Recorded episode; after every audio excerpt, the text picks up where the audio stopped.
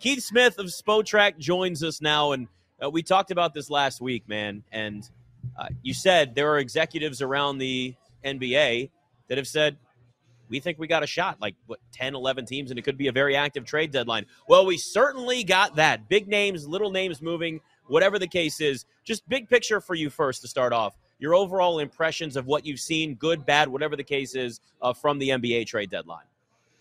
I absolutely wild dead deadline. I did not expect it to go quite like this. So we're, but we're, we'll see. These deals are all going final now. Some of them are going to structure as multi-team deals, but we're going to be in the range of twenty total deals in season, and about fifteen or sixteen of them are going to have happened in the last uh, about 12, 15 hours or so, uh, which is absolutely incredible. So I think we're in a spot now where the league is exactly what you said. It's wide open. These teams feel like they have a chance to win, so they're going after it. And, and we saw, you know, kind of becomes an arms race in the Western Conference, especially a couple East teams tried to uh, do some things to shore up their their positioning. But yeah, it's it's you know really wide open in the NBA right now. I was really struck, Keith, because uh, Mat Ishbia just took over yesterday, yeah. and uh, and his first order of business was to make sure that he got Kevin Durant before the deadline and before that night ended. Right? Uh, was that something that we can say is is going to be a foreshadowing of how aggressive he's going to be as an owner and what that means for the Phoenix Suns in the future? I mean, what what sort of struck you about that trade? Yeah, it, it could be something where when when we look back on this 10 years or so from now we're like man this guy came out day one really making big moves and he's never stopped. But then i think back to mark cuban when he took over the mavs and they made a million mm-hmm. big trades and they were trading and signing everybody under the sun that they could get. And then he became actually down the line one of the more conservative owners for quite a while. So I think this was, I want to make a big splash. And I know Kevin Durant wants to be here. Let, let's go get him if we can. And they had that opportunity to go get him as everything kind of went sideways in Brooklyn. So I think this is more, let's jump on it, let's make something happen, than it was anything where it became a, you know, we want to read into this and say, yeah, this is a you know this is what it's going to be like in Phoenix forever. How would you assess that trade in terms of the details and the pieces got they got moved and and who benefited more or you know what, did anyone win or lose that trade in your opinion?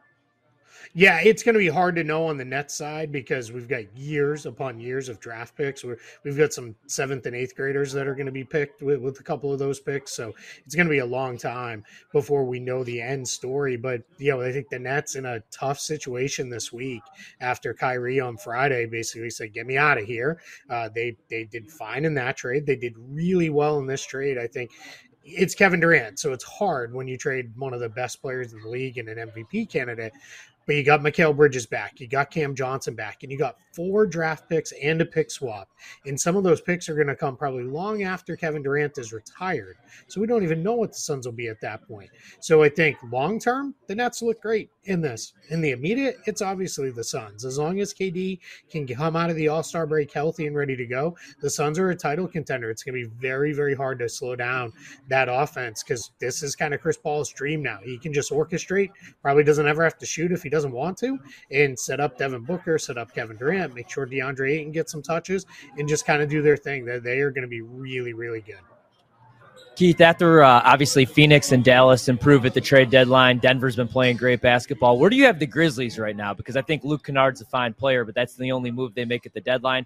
Where do you have Memphis, where it looked like they were probably going to be the top team in the West here for the next couple years, and now uh, the deadline just kind of like flipped everything over? Yeah, it's tough for them. They, I, I, thought they should have made a bigger move and gone and gotten like OG Anunoby or somebody like that because they have the draft pick capital to spend. That that team is basically the core group is there and locked in, and it was time to add to that group and step forward. But we're in a position in Memphis where they're still going to be pretty good. That they'll probably finish. My guess is still probably finish second in the conference behind Denver, but behind them Phoenix, the Clippers, uh, those teams got better, so they're they're, they're going to be pushing up the standings. The Warriors are still around, and the Warriors made made uh, a you know fairly minor ish move, but but it should help them on the court with getting Gary Payton the second back. So that, that's going to be something that'll be interesting to watch. And then the challenge for Memphis is they might have this great regular season and then all of a sudden find themselves in the very first round of the playoffs looking at the Warriors or maybe even the Lakers who got a lot better in the span of the last couple days. So that's a really tough spot to be in. And Luke Kennard's going to help them. Really good shooter, gives them a guy that they really needed. They needed one more guy who could knock down jumpers, but it's it's just doesn't feel like enough compared to what the other teams in the West did. Talking to Keith Smith, BetMGM tonight. Nice enough to stick around for two segments with us, which is great because there is a lot to unpack with what's happened just at the trade deadline and also what it means for you know the immediate and long term future of the season for certain teams. We talk about how wide open the NBA is and how wide open specifically the West is. The Lakers made a lot of moves. I mean, Russell Westbrook's obviously gone. It's not. Uh, it's not stars that they've brought back. D'Angelo Russell, I, I look, I, I look at him as a good player as long as he's mature and I don't know, not putting guys' business on Snapchat like he did with Nick Young years ago. Where, when you look at just specifically the Lakers, where do you put them in the Western Conference now, and what should the expectations be in your eyes for them the rest of the season? They're much better. Their challenge with the Lakers is everyone goes to, well, you know, they're only X amount of games behind, you know, fourth place and sixth place or eighth yeah. place or whatever. But their challenge is they're still 13th in the conference. That means you've got to climb a whole bunch of teams just to get up into the mix uh, for, for those spots. So that's where, you know, I keep telling people, you keep talking about fourth place and those kind of things. It's probably not happening because that means they have to go on a incredible run to end of the season. You'll probably only lose four or five more times in their their final 25 or so games. And then that also involves a whole bunch of teams in front of them losing, uh, you know, seven, eight, nine, ten times, and that's probably not going to happen with all those teams. So their work is cut out for them, but they're in a better place today than they were yesterday. Uh, I think getting D'Angelo Russell, uh, Jarred Vanderbilt, and Malik Beasley is huge for them, especially when the only guy they gave up of any kind of consequence is Russell Westbrook, and it sounds like that was headed that direction anyway, if we believe all the reporting that's coming out today. So they, are definitely better. I, I, the Thomas Bryant move that was a little weird, but sounds like he didn't really want to be there anymore either. Uh, Mo Bamba, I, yeah, I'm not a big Mo Bamba guy, so I don't know how much he'll he'll help them. But that that's a better roster. It's a roster that certainly makes a lot more sense. They have a lot more versatility, so they're going to be really good. But by putting themselves in the hole they did, it's going to be hard to dig out of it. I think they get into the play-in tournament, and then let's see what happens from there.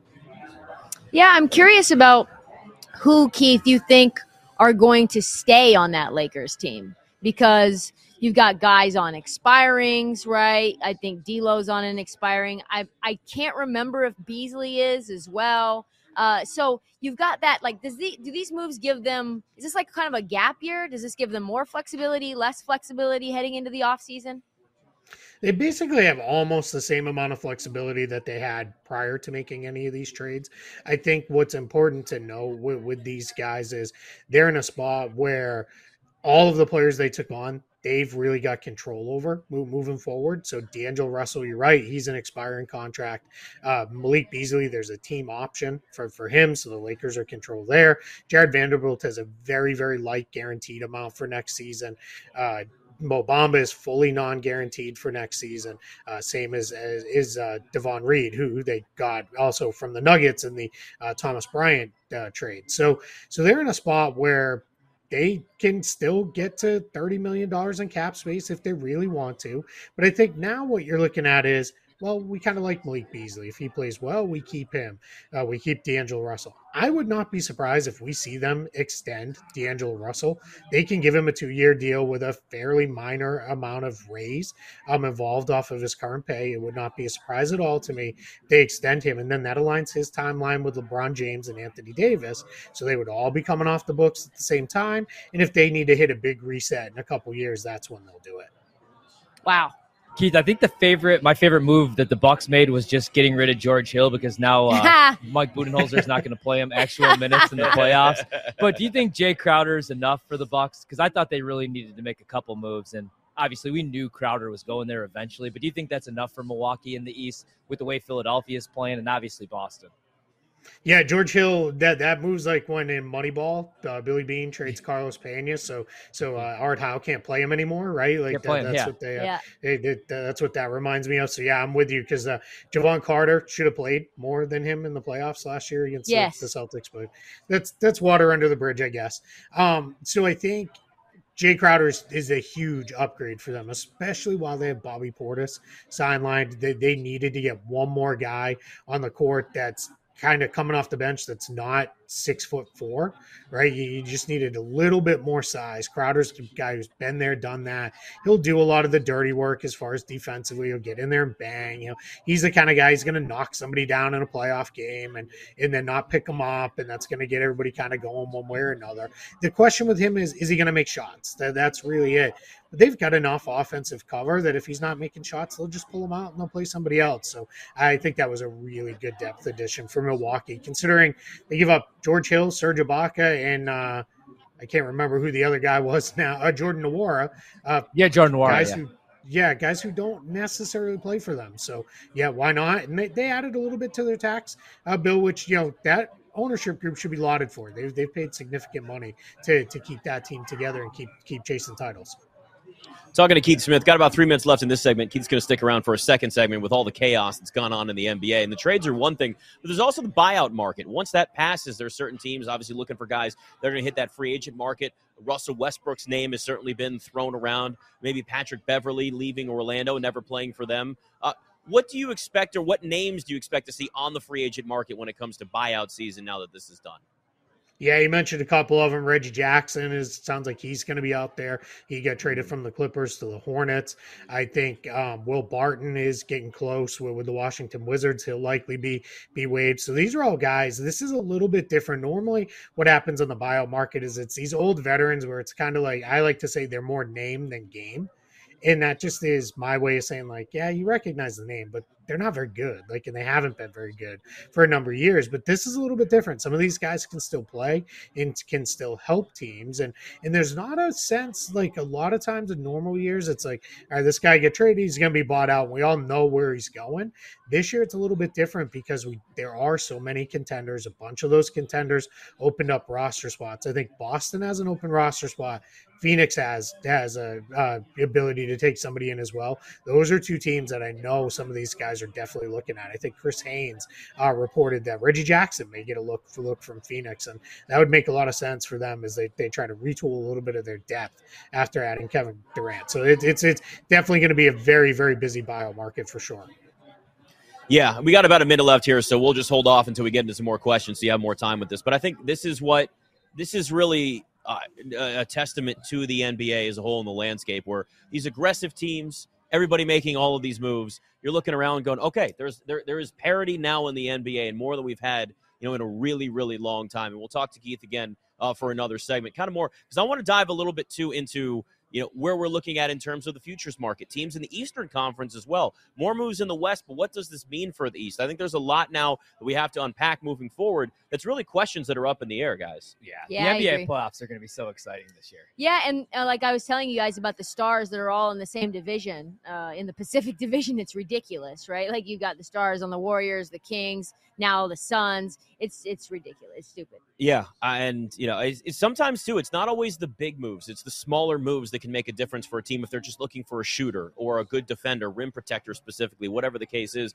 those are what can sometimes make a difference for teams that already have kind of a filled out roster and it's you talk about the grizzlies and luke kennard yeah you get yourself a shooter all right, the Grizzlies didn't need to do that much, but they weren't as aggressive as maybe they could have been, and other teams in the Western Conference were. So that really reshapes a lot of things. It gives us an opportunity to look at a very wide open NBA and both. And we have, it's been a long time, you know, since we've really been able to say that. So it's it's just it, we we got to kind of find a way to kind of break this down and figure out exactly where we're going to look the rest of the way.